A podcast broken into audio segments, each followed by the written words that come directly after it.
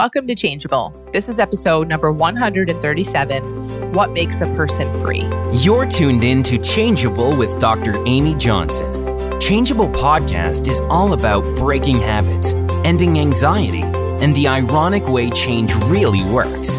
So sit back, relax, and enjoy the show. Hey there, welcome back to Changeable. So the title of this episode was taken from a question that was posed on our Little School of Big Change forum this week. And it's such a good question. And the conversation that that kind of led from this one really excellent, really honest question was so good. So I wanted to bring it here. So to give you a little background,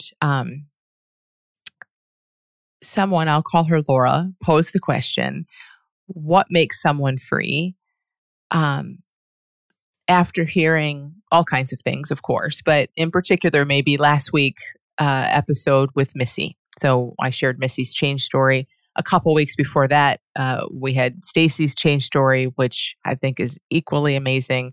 There's so many good change stories. 2 weeks before that was someone else's. So, you know, like, I'm looking out for people who have really seen something that sticks with them. And the people who are on sharing their change stories, the people who are out in the world not sharing their change stories, but have been really impacted by seeing more about who they are and how their experience works. Like, they're nowhere in the criteria at all is that they're always happy, that their habit or issue it doesn't show up. Honestly, like, that's not even a thing. So Missy shared, I think, in her episode that she still feels anxious. And of course, right? Like, it wouldn't even be anywhere on the list of criteria. That means nothing. She's a human being, and I would expect that she would feel stuff at times. Same with Stacy, same with everyone that we talk to, same with me. So that's not even in the equation. But you know, what's cool is when we've seen something about what's going on, what our experience is made of, that yes, we get caught up and we fall into it, but we also kind of have this bigger perspective that I think maybe one of the key things is that we're okay with feeling what we feel. Like, we can have a panic attack and we can get all caught up, or we can have a binge after we hadn't for a long time or whatever. And it looks more like, oh yeah, that I got caught up. I'm human. I felt some stuff. I did what I did. And less like, oh my gosh, I'm back to square one. I don't get a thing. Now, again, the words are kind of making this sound a little black or white, or, you know, like, I don't actually have any real criteria. But to me, like, that's something. I mean, that's huge, right? When we can be fully human, because what choice do we have? That's not going away. But you can sense in someone, you can feel it when it's you, that your experience of being human is significantly different than it was. Not in what shows up, not in the feelings that are there or any of that, not in the way it might look to an outsider, but you know it, you feel it. So Laura posed this awesome question after hearing Missy's change story in particular. But again, she's part of our community, so she's hearing all of this all the time, as many of you are. And I just thought it was so great because here, so a little background, Laura, she's just struggles with anxiety, particularly around driving. And that's kind of all you need to know. So she feels like, hey, my anxiety hasn't gone away. What's up with that? You know, like, things should be different for me. And what happened there? Like how she could see someone else's story, and then it occurs to her, hey, what makes a person free? Because I'm not there yet. Is just so awesome and so worth looking at. So, of course, our mind sees someone else. It instantly, and even when we aren't seeing someone else, our mind might be just doing this on its own. It's creating images. It's creating expectations. It's telling stories about what freedom looks like. Very importantly, it then convinces you, in with or without words, but it convinces you that it didn't just make that up. Like, I didn't just make up that I have this expectation for freedom. Of course, this is what freedom looks like. So this is the piece where it's like our mind, thought creates these ideas, thought creates these expectations, and then says, I didn't do it. Obviously, look at Missy, look at Stacy, listen to them. Obviously, they have something I don't have. And I think this piece is so important because, again, this is the part that is often invisible to us. We might, in theory, know that our mind makes stuff up, but then it rushes in with all this evidence and says, no, but this is real. I mean, look at them. Look at how they're glowing, and look at me. I don't feel glowy. Therefore, this is not thought created. And of course it is. Of course it is. It can't be anything else. So then from there, our mind concludes, well, I'm missing something. They have something I don't have. And in a sense, they do, but it's not what we think. So this might be hard to talk about, so bear with me. But when your mind decides they have something that you don't have, when that looks true, I mean, all that can happen is we keep seeing evidence for it. That's not all that can happen, but that's what happens naturally, right? And this is happening, again, not just in this context, but all the time in all of life. Our mind makes something up, decides, oh, this is how I should feel, or that person sees more than I do, or I should be able to drive without a safe person by now, or whatever our conclusion is. Our mind then says, hey, I didn't conclude that. That's obvious truth. And then we go through life with that belief sort of in there, with the lens of that thinking there, just seeing, yep, that's true. There it is. See, it is over here. Yep, I was right. We're not looking for what we don't see. We're looking for evidence of what we do see. And we're not doing this consciously, of course, but this is just what our mind is doing. When something looks real, it just gives us more of it. So in a sense, when I said Laura is kind of right when she looks at Missy or Stacy or anybody in the world and says, they look freer than I feel. They have something I don't have. But they don't have any special freedom that Laura doesn't have. What they have, or what Laura has, let's say, is thinking that says, I don't have what they have. This is starting to feel very, very wordy, and I don't want it to. But let me say it this way: the only difference between Laura and Missy is that Laura has some thinking there, visible or not, saying, "I don't have it. I'm missing something. I should feel this way."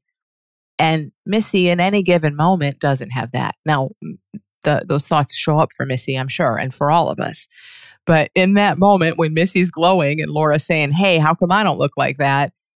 That's what's going on. Not that Laura is actually missing anything. Not that there's some secret hidden door that she doesn't have the key to and everyone else does. Not at all. But what we feel is what's moving through us in any given moment. And then the next thought moves through, and then the next thought moves through. So when what's moving through, it's no more stable or long lasting than that. There's no truth that we feel. We just feel where our mind's going, moment by moment by moment. So in more moments than not, Laura's mind might be saying, again, consciously or unconsciously, yeah, you're missing it. You're missing the boat. You should feel different. You should be able to drive without a partner, all the stuff that her mind might be saying. And it just looks like absolute truth. And it leads her to feel not so hot. And so she's right in a sense when she looks at Missy, says, hey, Missy looks like she's feeling pretty hot and I don't feel so hot right now. Well, yes. But again, not because there's some magic insight or some magic doorway. Like Missy's mind just isn't saying those things in that moment. So in this conversation, as it unfolded on our forum, so much awesome stuff kind of came up. And I just loved the question, first of all, what makes a person free? And my mind went to two ways we can look at this. We can we can talk about that in general. So in general, what is it that allows anyone to kind of just see beyond what they saw before, you know, and we'll talk about that. And that's helpful. It's great, but it's an in general. And the other path is a more personal path, or, you know, for each of us on our own to see what is in the way of me feeling more free.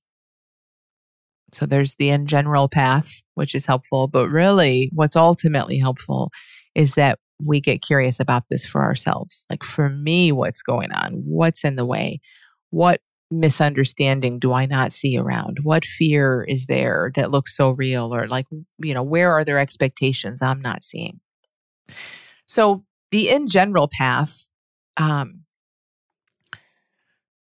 feel like I talk about it all the time. We've talked about it a lot. There's a really old podcast called Your Butt Is Too Big, which, I mean, I just think is the coolest name for a podcast, or it was originally a blog post that I wrote. Isn't that good? Come on, your butt with one T, by the way. Your butt is too big. And it's really addressing this question. It's looking at, you know, yes, we live in this world of this mind-created, thought-created experience that is so vivid and so sensory and so felt, so emotional and physical and all of that. And we step through life feeling so much stuff just swirling and coming and going and changing and looking like it's coming at us from out there. And we understandably stare at it because it's visible. It's visible, it's palpable, it's every-able you can think of. Like, it is real. We feel it, we see it, we smell it, we taste it. And of course, we live in it. And it's very dramatic and it's very emotional. So our mind just keeps looking at what it can see. And we miss that the real world, or a whole other reality, infinite realities, are there beyond this little moment-to-moment physically created experience that we're living in, that there's more to life than how it looks to us in any given moment. So I think this is the biggest thing, hands down, that as I've seen people over the years, lots and lots and lots of people over the years begin to shift from looking at what they can physically see, mentally from what they believe to be true, who they think they are, how they think life works. When we start to acknowledge that that's there, but also acknowledge that we might be completely dead wrong about it, that we don't truly know anything, that that's just how it's looked, for sure. It looks like life comes at us from the outside in. It looks like we are all these little separate beings walking around, you know, having our own little completely separate experience, that we aren't one. All kinds of things look the way all kinds of things look, but that doesn't mean that's the way they are. That's not the end of the story. And especially when we're suffering, that suffering is our wake-up call to say, hey, you're not seeing the end of the story. You're not seeing the big picture here. So that right there, if I had to try to nail it down into an in general, that's it. That's it. Our ability to look toward the invisible, look away from what looks so compelling and open up to what we might discover beyond all of that. And as people shared with Laura on our forum, and Missy was one of them, saying, it's a great question, you know, and other people have asked too, like, why do you have all this freedom and I don't? That's where the conversation went with many people. You know, Missy was saying on there, when I started with these what if questions, and I started to ask, like, what if what my five senses are giving me and telling me is not the full truth? What if this looks like the worst thing that could ever happen to me, but it's actually the best? Like, just opening up with those questions. This is why the Little School of Big Change, if you've been through the 6-week course, you've probably been driven crazy with the what if questions, but you can't you can't phone it in. Like you can't kind of just say, oh yeah, what if? That's interesting. When people really begin to get curious about that, and it's not always easy because our mind is there, we're up against all a lifetime of conditioning, and our mind is very comfortable in what it thinks it knows. And we don't have to rip that away. Again, we don't have to, that's why it's a what if. That's why we're not giving any answers. We're just looking to you to explore that on your own. But it's just as simple as, what if there's more going on than meets the eye, than how I've thought it works? It really does start to shift people. So often, this is where your butt is too big kind of came in. You know, often when we feel like everyone else has freedom and we don't, what I see going on is we're staring at what's visible and we're trying to change it. We're saying, and this came up for Laura in our conversation as well, that she's seeing some stuff around her anxiety, maybe even around her driving. I know she has because I've been around her for a while. But she still feels more comfortable, she said, driving on the highway with someone in her car than without. Well, big deal.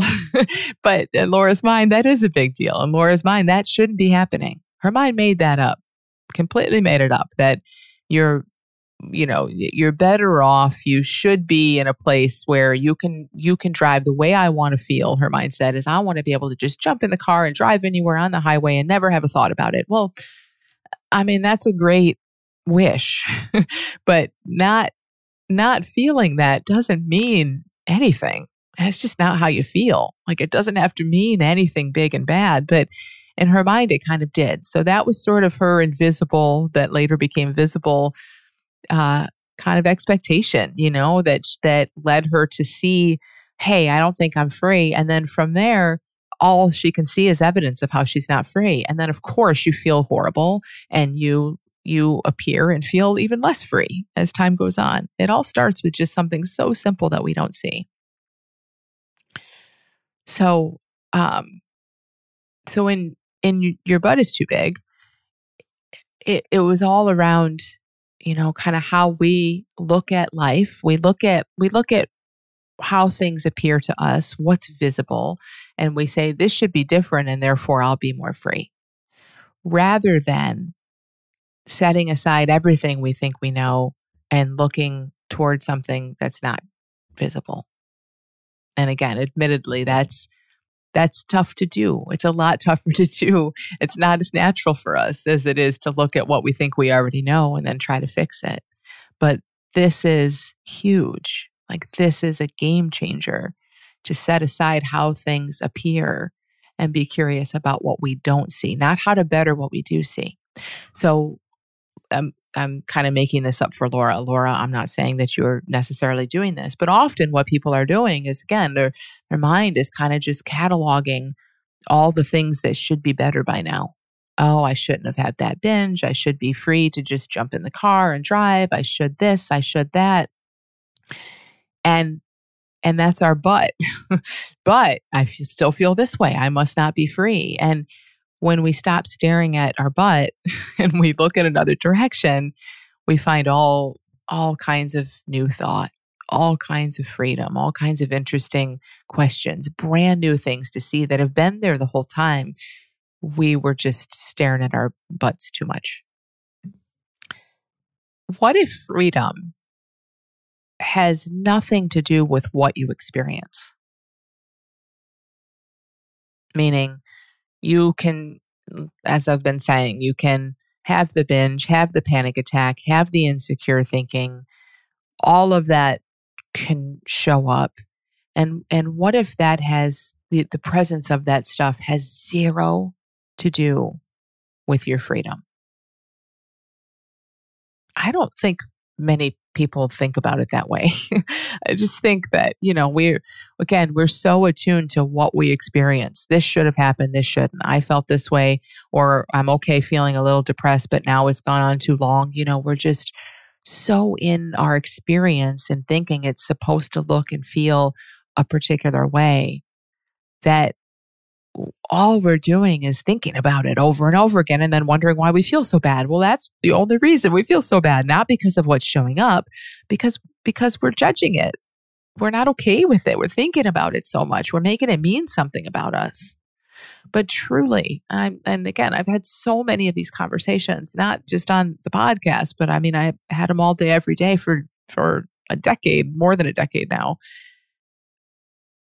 I don't think freedom has anything to do with what shows up for us at all. I think freedom is more about us seeing that that's not us. Like we just see more about the fact that we aren't it. We aren't our experience. We aren't this little me experiencing stuff happening to me. Like we're life. We're the space. We're the consciousness. It's all welcome to move through. That's where we start to feel a lot more free. So freedom is not what we think it is. You know, it's not the absence of anything. And it's not us feeling the way that we assume someone else feels because of how they look. So as we're looking in this different direction, as we're willing to say, yes, my mind creates ideas of how life should go. And I think I know how life works, but I'm willing to be wrong about all of that. That's what puts us in a place to really have some huge shifts where we're humble and we're dumb, as I call it. Like we have to get dumb. I don't know how someone feels or what's showing up in their experience just because they're glowing on a podcast. Who knows? I don't even want to make up what that might be like. And I think that, that place of just humility and I don't know.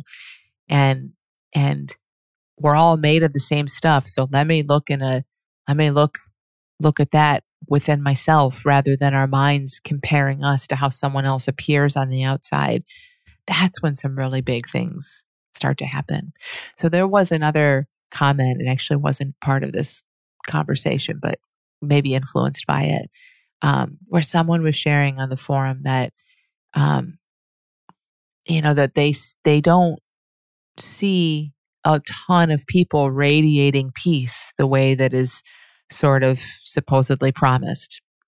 They see a lot of people kind of parroting these, you're just feeling your thinking and all these little platitudes, but not really living it.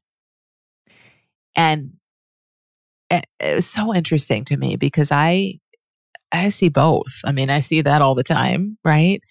And I see people deeply at peace and everything in between. And who cares? I think we're all in all of it. But what's interesting in that is it's a perfect illustration of how, again, we'll look without even realizing our mind is doing it and make all these assumptions about who's free and who's not, and how their life goes and how they feel. And then, of course, we're not just doing that because we care about them. It's all back on us. We're only doing that. We're only making judgments of other people. So ultimately, we can make some judgments about ourselves. So, they look this way. And how does that stack up with how I feel? And again, just notice that. Like we know in our gut when someone's faking it. We can tell, if someone's just parroting words, but who cares? Like they're on their journey, right? They're on their journey, just seeing what they see. Someone who looks like they're radiating peace, well, we don't know anything about that, especially what experience shows up through them, the next minute or the next hour. And we don't need to. Like that's where I think we get kind of caught up again in some of our butts. And it can lead us to feel like we don't have the same freedom when we do have the same freedom. We are the same freedom. There's no personal design for human beings. There's one universal design for human beings. We are all free and we think. And sometimes we think we aren't. And when we get caught up in all this comparison and how we think people are feeling, that just leads us to think that we aren't. But we are. We cannot not be free. We are all equally free. All equally free. We just see it in any given moment or we don't. And we keep looking. Like what helps so much, again, is just to continue being really dumb about it, really humble, I don't know anything. I don't know how things, I don't know how that person's life is or how I'm supposed to feel or anything, but I'm curious about what's going on beyond how things look and beyond how my mind says this feeling's right or that feeling's wrong. So that kind of brings us back to looking at this in that more personal way. You know, we've been talking about the in generals, but for you listening to this, get curious about this for yourself. Like, to the extent that you don't feel as free as you'd like to feel, why? I mean, I can tell you why, that you're believing something that isn't true, but get curious about that for yourself. Like, what looks absolutely solid to me and maybe it isn't? How is my mind comparing me to someone else, or how is my mind creating expectations for how I should feel that I'm not quite seeing? These are hard questions because we're looking for the absence of something rather than the presence of something. So your mind's going to hate it. So don't let your mind answer these questions. That will be a disaster. Please don't do that. But just get curious about it. Like, where am I looking at something and totally believing I'm right about it, or thinking I know how something works, and how can I kind of look past that? You know, what can I see that I don't currently see? I don't know. You'll come up with your own sort of questions, but be curious about that. What if the way things appear is not at all the end of the story? What if all of your suffering is nothing but a loving pointer back toward what's really true and what's really going on? When you sit with those questions for yourself, what am I afraid of in being free? Like, whatever question occurs to you, let it bubble up, and then let some insight around that bubble up as well.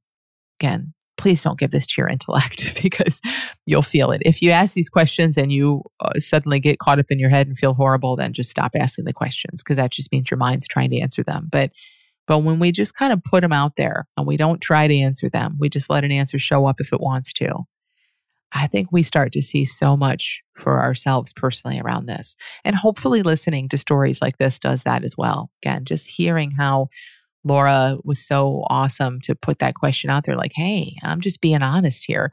I don't think I feel the way Missy looks. I mean, that's huge. It's amazing that she would put that out there and then let us all speak to it and let a conversation unfold around that. And she ended up seeing where her mind was creating stuff. And hopefully just in listening to me replay the whole thing for you here, the same thing is happening for you. Because again, there is no question that we are all free. We're just either looking in the direction of it or we're looking in a different direction. The Little School of Big Change Spring 2021 course is now open. I love this week. The students are in there. They're so excited. They're watching the early lessons and meeting each other on the forum, starting to get some support. So today, March 1st, is opening day. And enrollment is open only until Thursday, March 4th at midnight Eastern Time. If you want to get a ton of your own what-if questions, if you want my support, the support of my coaches in helping you look beyond how things appear, how things look, and looking toward the freedom that is already there for you, we would absolutely love to support you. It is our honor. We get so excited to help the people through this course, and so much happens in 6 weeks. So much starts to really, really open up for people. So check it out, littleschoolbigchange.com. Don't wait too long. Again, enrollment closes this Thursday, March 4th at midnight Eastern Time, and the next course won't be until the fall. So I hope to see you there.